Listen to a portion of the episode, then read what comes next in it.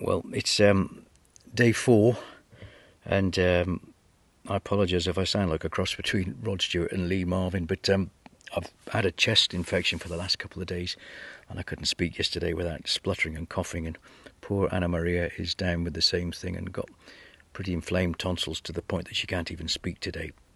So hopefully things will be better tomorrow.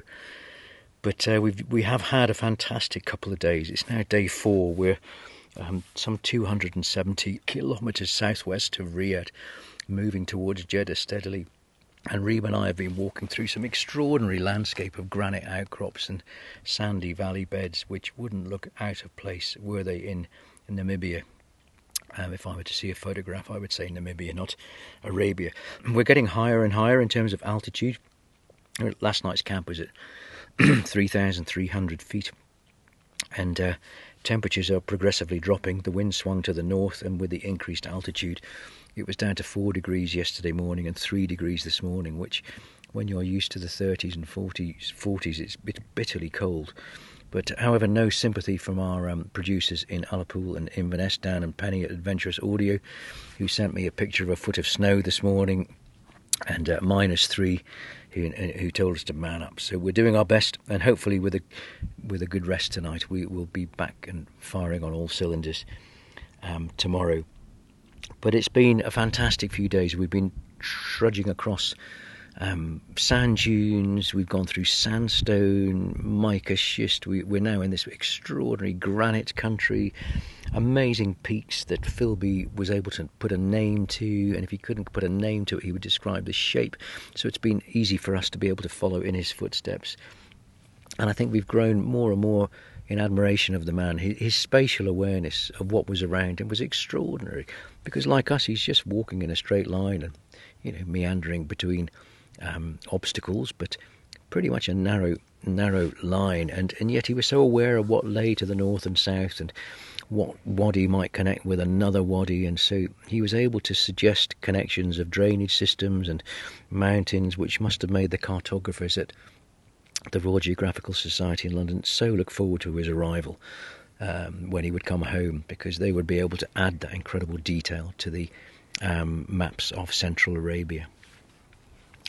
So the Royal Geographical Society was Philby's second home for sure, and we were delighted yesterday to hear that Reem has been invited to speak on February the 8th, 2023 at an evening all about women explorers in Arabia. Bit of an exhibition which can run for a few weeks, but then Reem will be on stage, and I can't think of anyone better to talk about modern explorers in Arabia, and female explorers at that.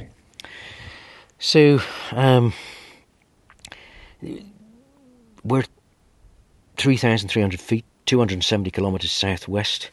I think what yesterday and this morning threw home to me was the importance of aspect when choosing a campsite, and the difference being that this morning we awoke to a sun-washed campsite, which was lovely and warm, relatively. And the day before it was just bitterly cold and we were in shadow, partly because of small mountains, partly because of a few clouds. But that importance of aspect when you're choosing your campsite on an expedition in Arabia in the winter was driven home to me. And I recall the longest expedition I ever did was for an entire year on Svalbard, the Arctic archipelago 500 miles off the north coast of Norway, and we sailed up in August and we didn't come back until the following July, and 3 months of total darkness. And I do recall when we got to about February, late February, early March, that there was a faint glow on the southern horizon as the sun crept higher at noon every day. Didn't quite break the horizon, but the glow was definitely getting stronger. So John and I would walk up the small peak above our base camp called Grundsteinfjölle, the green stone mountain, and we would stand there and watch the glow and just hope to be there when the sun did break that horizon, which it did. And I remember really choking back the tears on that day. It was only there briefly, not less than a minute, I would say, before it was gone again. But I knew then that spring was on its way, and every day a couple of minutes more before, you know, early April, 24-hour daylight. And that was how we lived for the summer. But I was quite proud of the fact that we'd chosen a good place, what I thought was a good place to overwinter and see out the worst of the storms.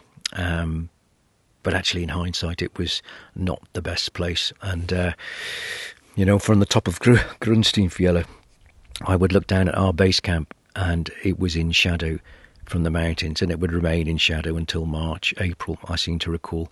And yet when I looked to the east, I could see Fredheim, an old trapper's hut on the south shore of Templefjord. And as soon as the sun appeared on the southern horizon, it shone up the Sasson-Darland Valley, and it lit the walls, it warmed the walls of this wooden hut. So the trappers were much more in tune with their environment than we visitors were. You know, it's just something for us that we need to be aware of, because we're all struggling with the cold a little bit here today and yesterday. Hopefully things will get better.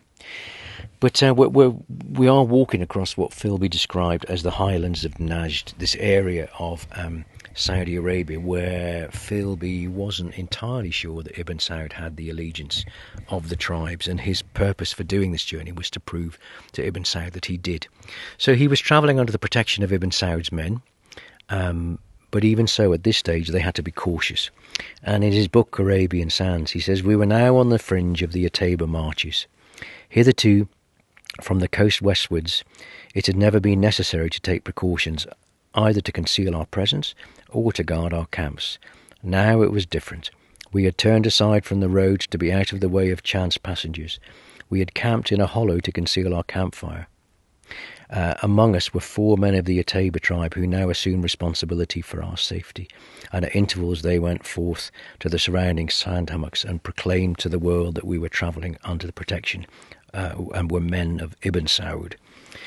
When Philby refers to a road, this was 1917, and it's not a tarmac road. It was the pilgrim road from Riyadh to Mecca, along which all of the pilgrims would go performing the Hajj, go and come back.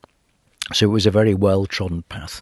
That's what Philby referred to as a road. It was marked with cairns on some of the small hummocks that we walk past. We can see cairns that are to guide people across the landscape. But also what guided Philby was fireplaces, because obviously if you're travelling in the depths of winter like we are, trying to stay warm at night, so lots of fireplaces, people to cook whatever they're able to catch. And there was lots of wildlife here then, herds of gazelle and bustard and things like that, but very little today.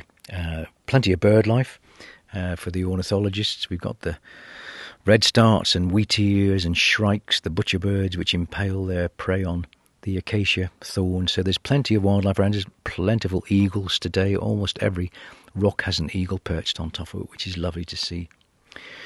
Not much evidence yet, despite all the rain, of the desert greening up, which is something that we associate with heavy rain. Often the desert turns green quite quickly, but the problem here is that it's actually so cold still that they won't germinate, the little seeds won't germinate. We saw some pictures last night that people sent us from Mecca, where we're heading towards. We should be there in about 10 days' time, and it's really, really lush green vegetation, simply because they've had the same amount of rain, but because it's a much lower altitude and it's much warmer, so much easier to germinate. So that's the update for today, day 4. We're about to go into some pretty remote territory for the next 3 or 4 days. So it may be difficult to get podcasts out, but if we can get a signal, we'll try and do that. And hopefully Anna and I will get a little bit better, so we're able to talk a little bit more clearly.